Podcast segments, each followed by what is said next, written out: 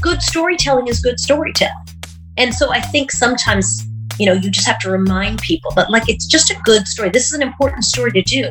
This person's life is worth talking about. And it's an interesting story, whether they're upper middle class or middle class or working class or just poor, whoever they are, they have a backstory and they're missing that right there merits coverage, I think. Hey, podcast family. Welcome to Motherhood in Black and White. I'm Kanji. I'm Tara. And Christmas came early for me and Tara this week. Yes, Virginia, there is a Santa Claus. Yes, very exciting. Now, you know, usually we wait to open our presents on Christmas Day for those of us that celebrate Christmas. But this year, Tara, we are bringing to our podcast family an early Christmas present for all of us. That's right. Now, last week on the podcast, we mentioned that we would love to have the executive producer of the Black and Missing documentary series on. Last week, we talked about representation in the media. We talked about a couple of the episodes of Black and Missing that we had seen, as well as the documentary feature King Richard. The film King Richard. The film King Richard. That's right. With Will Smith. Yes. And we talked about how powerful Black and Missing was and the story that was being told and mentioned that we were trying to get the executive producer of Black and Missing to come on this show. And we did it. Yes. I Very exciting. I'm so excited and huge shout out to our producer, Mr. Joseph Salvia, for getting Soledad O'Brien to speak to us because first and foremost, she's a mom. Yes. She's a working mom. That's what it says on her Twitter handle. And you can tell through everything that she does, representation matters. Yes. So we're going to bring on Soledad O'Brien to talk with us and have a conversation about what she's been up to, about what she's going to be up to, and about the Black and Missing documentary series and why it is so important for all of us as parents, as people who are storytellers, to be conscious of our own biases. So before we welcome Soledad O'Brien to the show, Tara, tell us a little bit about today's guest. Yeah, so for anyone who may not be familiar or doesn't know her name in the forefront, because she is an executive producer on so much, Soledad is an award winning documentarian and she's a journalist who's reported everywhere from CNN to PBS. She's also CEO of Soledad O'Brien Productions. She has her own company and the mother of four. You know, her work for me is really about bringing a voice to the otherwise unseen. And I love that she focuses on creating necessary conversations about not just underlying issues in the world, but also bias and media coverage surrounding those topics. I'm very excited to have her on today. And so it is my pleasure to introduce and bring to this conversation the Emmy Award winning Soledad O'Brien. Soledad, welcome to the conversation. Hi there. Hi, it is such a pleasure and a privilege to have you with us today. We really wanted to take a moment to tell you how much we enjoyed you telling the story on Black and Missing. And we're curious, the Black and Missing documentary series, what is it that inspired you to tell the story? I think I was really inspired by the work of the women who run the Black and Missing Foundation as you know, uh, Natalie and Derrica are sisters in law, and they have other jobs. I mean, one has worked in law enforcement, one is in publicity, PR. But I think that they saw a need to help figure out why there were so many people of color who were, one, not really being searched for when they went missing, and number two, why there were so many people who went missing and why the media didn't care that much. So when I heard them, they were honored at Black Girls Rock one year. And there were sort of small articles written about the work that they were doing, but we found what they were doing was just fascinating. And so we thought it would be a great story and we set out to see if they would be willing to do a doc with us. That's amazing. We really enjoyed the show. It's an incredible piece of work. And I'm curious, one of the things they talk about, and one of the things that you guys discuss in the show, is this media bias and specifically you know, missing white woman syndrome. And this lands right around the time when the Gabby Petito case is getting a lot of media. If you can just kind of talk about what that missing white woman syndrome is in media and why you think it's so prevalent.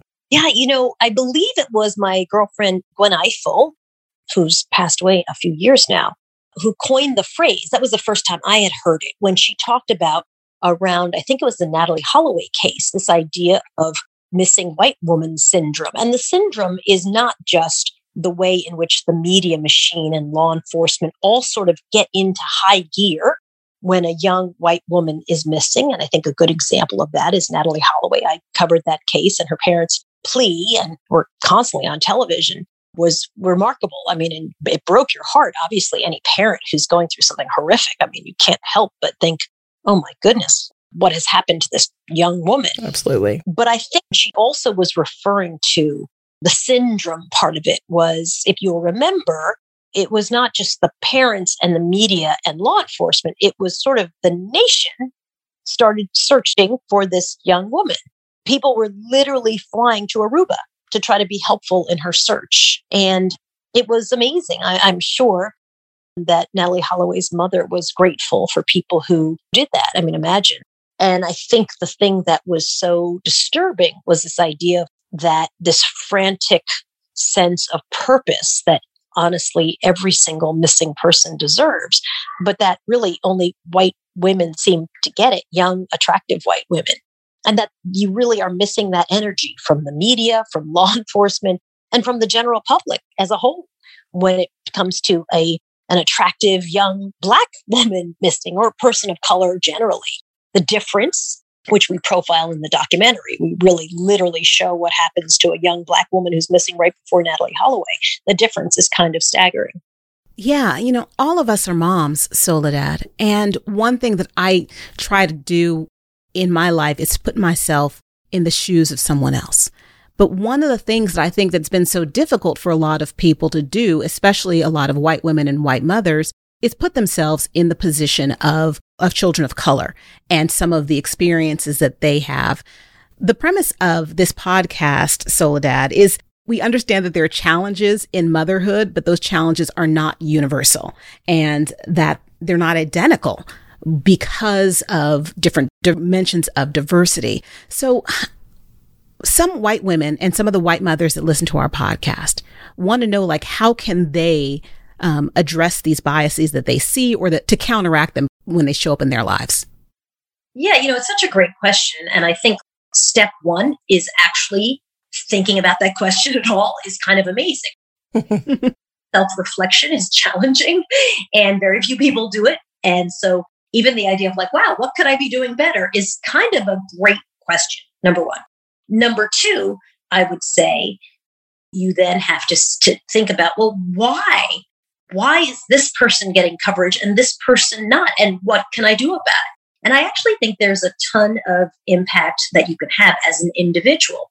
One of the things, certainly in newsrooms, that uh, the newsroom cares about is who they think is their main audience you'll see a good example from today is seeing that Fox News anchors were saying one thing on the day of the insurrection, trying to get the insurrection to stop, trying to get the president to call out President Trump at the time to call up the insurrection, but going on air saying something else, right? Like because you believe that your audience is this thing over here. Mm. And I found that in newsrooms, often the sense is like, you know, our audience is white it's middle class, maybe upper middle class, you know, like that's who our audience is. And so would they care about this person missing?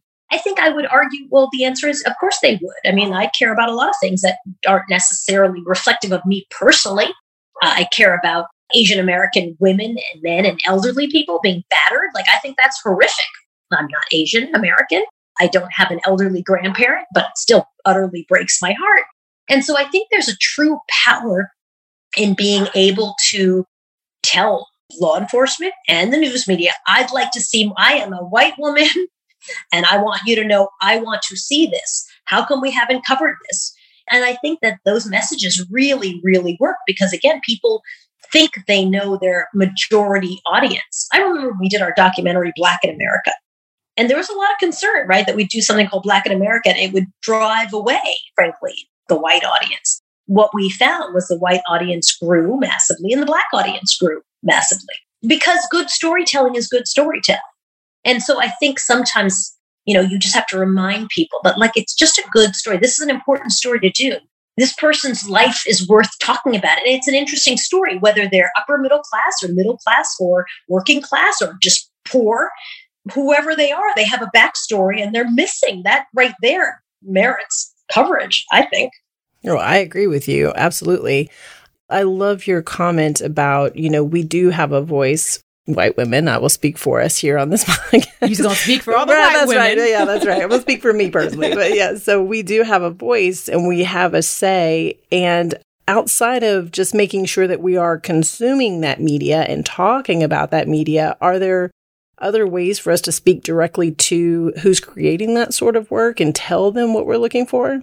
Yeah, listen, I mean, social media is very powerful. Okay. You know, say at CNN, at NBC, at ABC, at CBS, at yeah. PBS, at NPR. How come you're not covering such and such? Okay. I promise you, when you at people, we're interested in this. And I'm surprised that you guys aren't doing this. You really can shame news organizations into doing what they need to do. And there's such power in communities. And we as moms have such power. And we need to be better at mobilizing our sphere of influences, whatever they may be, right? In the school districts or in the communities to do that to, to be better and be better storytellers. What is the one takeaway that you want people uh, who've seen the Black and Missing documentary series to either share with people in their communities or if people haven't watched it yet what what is it you want to tell them to do and to look for? I think for people who haven't watched it just understanding the disproportionate number of people of color who are missing. I mean it's just it's it's horrible and it's unfair mm. when people realize that more people care they work harder. I mean i've seen it a million times as a reporter especially in law enforcement when they realize that people are going to hold them accountable they actually that's the gig, right? That's the whole reason you go before the cameras and you do all these pleas because you want law enforcement to respond. So I really think that there is, you know, there's a lot you can do. And again, it's really just reaching out and not acting like, well, this story's not for me. This story is for you. Just like you would care when Natalee Holloway is missing, you didn't know her. You should care about every young person is missing. Then there are very tangible things. You know, if you if you call someone a runaway, you can't do an Amber Alert for them. Immediately, you're, you're no longer doing an Amber Alert. Well, and by the way, if you're 15 years old and you're and you've run off with someone you've met on the internet, I think you're probably still in terrible danger because often law enforcement would say, "Well, they probably just ran away." Well, I still think that's that's someone you would be searching for if that were your child, right? You'd be like, "Oh my gosh, maybe," but still, you know, let's go find them. And so I think that by just reclassifying people from being runaways, which changes how you're able to list them and how you're able to then notify the public about the fact that they're missing. Black and Missing has a website that they post people and they update everybody on who's missing and what's happening. You know, I think for things that are happening in your own neighborhood locally, you could say, like, what are we doing about this person? She lives right, you know, across the way from us. Why don't we care about it? I think once you begin to understand the the disproportionate access, you begin to get really mad. And also, I think you realize that, you know, it's good for everybody if you're able to stamp predators out, right? It's good for everybody. You know, there's not a like, oh, well, this is, I don't need to care about those people because it's anything that is in your sphere is important to you. So I, I, don't know why we always think like, this is not my issue. This is not my problem. Of course, it's everyone's problem. Do you think that there is a tendency to remove ourselves from situations where our biases show up, right? I think that it's easy for us to say, it's not my problem because that wouldn't happen to me or that's in their community. And there is that tribalism we revert back to, right? Yeah. I'll give you a great example. So, someone was saying to me the other day that I should list, which I haven't done yet, but we were doing it at a talk, that I should say what are my pronouns? And I was sort of like, oh, well, sure, it's not really a thing for me, but I'm happy to. They said, but you have to understand when you make it a thing for you, you actually help everybody else for whom you're thinking it's a thing. And I was like, oh, shoot, that's a great point. Uh, same thing with bathrooms. For example, I'd say, oh, it's so weird when they take a, a bathroom that's a single bathroom and they put like, this is a bathroom for everybody. I mean, of course it is. It's a single bathroom. And they're like, yeah, you don't really understand this right? The symbolism, the signage is important. Of course, it's a single. There's only one bathroom, so whoever's going to go in is going to go in. And I was like, great point. I'd never really thought of it that way. And so it's one of those things that when you start saying, well, hey, my pronouns are, it's not for you. It's for somebody else because you're normalizing the idea that some people have different pronouns. If by doing that, I can help other people be normalized in what they're doing, happy to do it. And anyone that has used the bathroom on an airplane, you've used a gender neutral bathroom. exactly. of, of course. I mean, it's, you know, it's, it is, well, as you know, those things are never about what they're about. Right. Absolutely. Right. You're, you're, so wise, so wise. You know, you've been so very generous with your time, and we wanted to talk a little bit about you as a mom before we let you go. Curious to hear a little bit about your motherhood experience. And all of us now on this call, you, me, and Tara, we're all working moms. Like, what have you found to be the biggest challenge that you've had as a working mom of four? Oh my gosh, there's so many. How old are your guys' kids? We both have adolescent boys. So Tara's son is 11. 11. And my son is 12. Oh, those are such great ages. my boys are 17 and my girls are 20, almost 20 and 21. Wow. So little tiny bit ahead of you.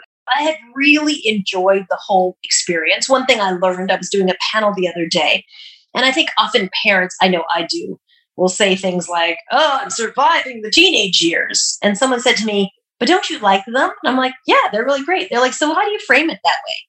And I realized like I was just being a goofball, right? I'm just trying to be funny, making a joke. And she's like, again, you realize when you say it like that, you make it out to be like it's hellacious, but you clearly don't think it's hellacious. So you should think about why you do that. And I was like, oh, that's actually a really good point. When you describe something, even as you're joking, as like, oh, it's such a nightmare. No, oh, I'm, I'm getting through the teenage years.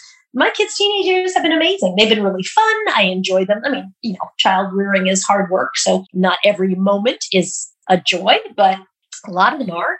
And so I try to be more um, more thoughtful about it. It's kind of how I think people used to sort of say like racist jokes or, you know, just thoughtlessly, right? Like they thought they were being funny. They just thought they were doing a thing. And you realize, like, oh, you could not do that. Actually, you could just, you know, unless you really think teenagers are hellacious, which I don't, don't do it. Don't say it. Yeah. Because again, you know, you say that and you're joking with your friends, but you're on the phone, your kids are right there listening to you. And it's not something that I believe. I've really enjoyed I've really enjoyed it. But uh, you know, I think it's it's just a lot. It's always going to be a lot. I have three sisters and two brothers. And I remember being so overwhelmed.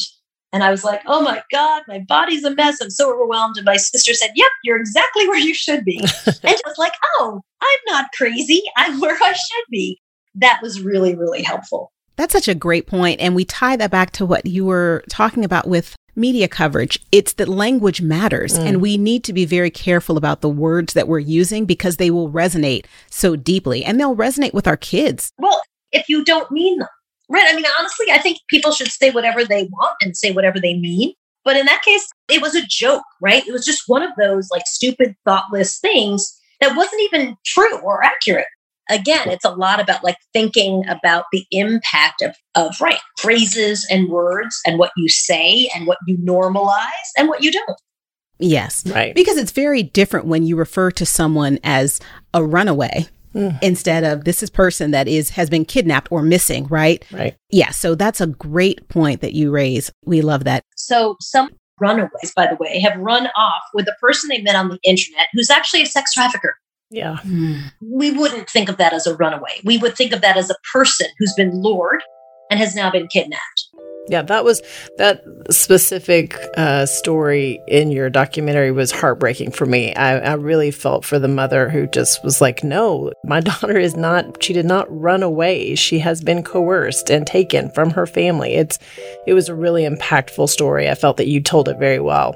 Thank you and the support that she received from the Black community mm-hmm. um, with the Black media kind of elevating and raising her story has been so important. And you have continued, Soledad, to be a voice for and of marginalized communities. And for that, we are so, so thankful to have your voice in the media and have had it for so many years. Thank you. Thank you. So, can you tell us a little bit about what you're working on next? I mean, this just came out, and are you taking a breather or are you already on the next thing? God, that's like asking a person who just had a baby. Oh my God, your baby's. I know, right? you guys thought about what you're having next? Yeah. Uh, we are in the middle of a handful of projects. We're about to start a radio show, interestingly, about finance. It's oh. going to be on Edelman Radio, and it's a show called Everyday Wealth because I was very interested. Actually, it started because my parents, when they passed away now a couple of years ago, they really did well, getting us all off to college well. They really did kind of everything really well, except their declining years. They just, and, and I screwed it up in that those are conversations to have at age 70, as opposed to what I was doing, which was having them at age 80, which is bad. No one's going to turn over their keys. No one's going to the idea of like where to live. Those are all conversations you should have well before when you can have a real discussion with your parents versus what we did, which was, I remember we had to move my mom and dad into a nursing home, like an assisted living facility, which I had to search for. I hadn't really thought about it. You know, I, should it be near me? Should it be near my, I mean, just, you know, like this would have been a much better conversation to have with my parents when they were younger versus my dad was pretty good. My mom by then had dementia. And I remember just my mom crying when she left her apartment to go move into, you know, and she had dementia. So she wasn't really aware what was going on, but it was actually heartbreaking. Like, why would you not? It would literally be like springing it on your kid, right? Like, guess what? We're sending you to boarding school. Here it is. you know, like no one would do that. But because I thought they had it down and organized, it just never occurred to me what a mess it was. We were very worried they were going to run out of money for what they were trying to do was okay. They did that well, but it could not have been. They just didn't outlive their money. But the real challenge was just was chaos and it made it all much harder.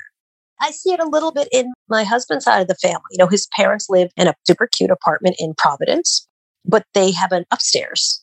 And I'm like, you can't have an upstairs. When someone's sick, I see the exact same things that we went through. Like we had the conversation and they said they have it under control. Mm-hmm, okay. like my parents said the exact same thing. Literally. I mean, I really do get it. So, you know, it's hard. So I wanted to be involved in this radio show because I was very interested in talking about not so much money, but like how do you live the life you want to live? And money helps you do that. And sometimes lack of money keeps you from doing that. I was very interested in understanding the black white wealth gap, in dealing with, you know, how people should be thinking about you know, what does wealth mean to you? Like, what kind of life do you want to lead? My husband and I recently moved out of our neighborhood in Chelsea. We lived there for 25 years and we just moved to Harlem because I wanted to live in a neighborhood. I want to live in a community where the choices I make can benefit the people in the community. It was a very intentional maneuver. When I think about money and wealth, I think about that. Like, what can it do for me? How does it help me live the life that I want to lead? Not well, if I put it in the Roth IRA over the next blah, blah, blah, you know, I get it. I think that's interesting for some people. But for me, I'm much more like, what do I want to get out of life? What does it look like over the next couple of years? That's for me a much more interesting. Do you live with your parents or are you, or are they not? Who's taking care of them? Yeah. I never had a conversation with my parents. If one of you gets sick, who's taking care of you? What's the plan? What's the plan? We never had that. That was so incredibly stupid. That's going to be so helpful. Everyday Wealth is the name of the show. Mm-hmm. Everyday Wealth, and that's launching January 1st on Edelman Financial. And then we're doing a documentary about Rosa Parks, and that should air in February. Amazing. We'll be looking forward to that as well it's going to be great. And it's just, I really need the holidays to come so I can take a day off. yeah, we both, as we were reading your bio, getting ready for this, realized you might be the hardest working woman we've had on the podcast to date. You are a busy, busy woman. All working, but it is a little chaotic. I just want a break. Enjoy your break, definitely. We are looking forward to listening to Everyday Wealth come in January and all of us to pay attention to the new Rosa Parks documentary that will be out in February and looking for sharing that documentary with our sons, Tara. Absolutely. We will definitely make a point to watch that together. And knowing how busy you are, Soledad, thank you so much for sharing this time with us today. I mean, we're beyond grateful to get just a little bit of your day, and we want to make sure we give you some time back tonight so you can get started on some rest. All right. sitting here with a big glass of wine. Soledad, before you go, what varietal of wine are you a red or a white wine drinker? You know what's weird? And maybe everyone does this, but I go through phases. okay. Like I'll love white wine and then I'll be like, I can't take it anymore. and then I'll only want a red wine. So right now I'm in a white wine phase. But before that, for a while I was in a fireball phase mid pandemic. Wow. I was in a gin and tonic phase in the summer because it's kind of like light and delicious. Uh, I'm back in a white wine phase, Riesling. So super sweet, which everyone Oh. else is grossed out by because it's too sweet for them. But I love it. And we love you and we love all of the work that you do in the communities and just being a voice and giving a voice to those who have been marginalized for far too long. You know, as a black woman raising a black son, I just want to say thank you. Well, thank you. That's so kind of you. I really, I really, really am very grateful and I very much appreciate that. And I'm grateful for you for calling in and spending this time and sharing space with us. You bet. Thank you so much. Of course. Have a great night, you guys. thanks. You too, Soledad. Take care. Bye. There are certain conversations that you have in life that you will remember and that will stick with you forever. And that conversation we just had with Soledad O'Brien is one of them. Yes, I know that you get frustrated because I think everyone is amazing and awesome, but this one deserves it. That was an incredible conversation. I'm very, very happy about that. I know you fangirl over um, Zac Efron. I will fangirl a little bit over Soledad O'Brien because she's someone who has used her platform for good. And she has told the stories of so many um, people that have gone silent, who have been the voiceless and um, for decades, you know. And so to have her on the show was just wonderful. And I loved some of the things that she was saying about how we in our communities can continue to get involved and to demand Demand. more from and to demand accountability from those who are um, providing us with local or national media, you know, to make sure that it is as free from bias as possible. I appreciated that she had very actionable steps that we can take as a community to call out those companies, call out the purveyors of that art, and tell them this matters to us. We care about these stories. We want to see them. Yeah. So upcoming is the Rosa Parks documentary mm-hmm. that she will be producing and will be airing in February, but out now is the Black and Missing documentary series on HBO and mm-hmm. HBO Max, That's right? correct. Yes, it's streaming on HBO Max. So if you have not checked that out, podcast family, please do. Please support Miss Soledad O'Brien, her production company, and the Black and Missing Foundation that she referenced. And if you need information or want information about the Black and Missing Foundation, the link will be in our show notes. Yes, absolutely. We'll drop all that there. Make sure that you follow them. Um, they're doing incredible work. I started following them after watching the documentary, and it's it's been really impressive to see how hard they work to bring these people home. Yeah, let's bring some of these missing girls home. Imagine what it must feel like and what it must be like to have a missing child. Something that you don't wish for anyone, but knowing that so many, too many people are experiencing that, let's do our part and let's help. Absolutely. With that being said, we're going to sign off, Tara. Guard your health, podcast family, mental, physical, and spiritual. Take good care. Great. Boom goes the dynamite, Joey Joe.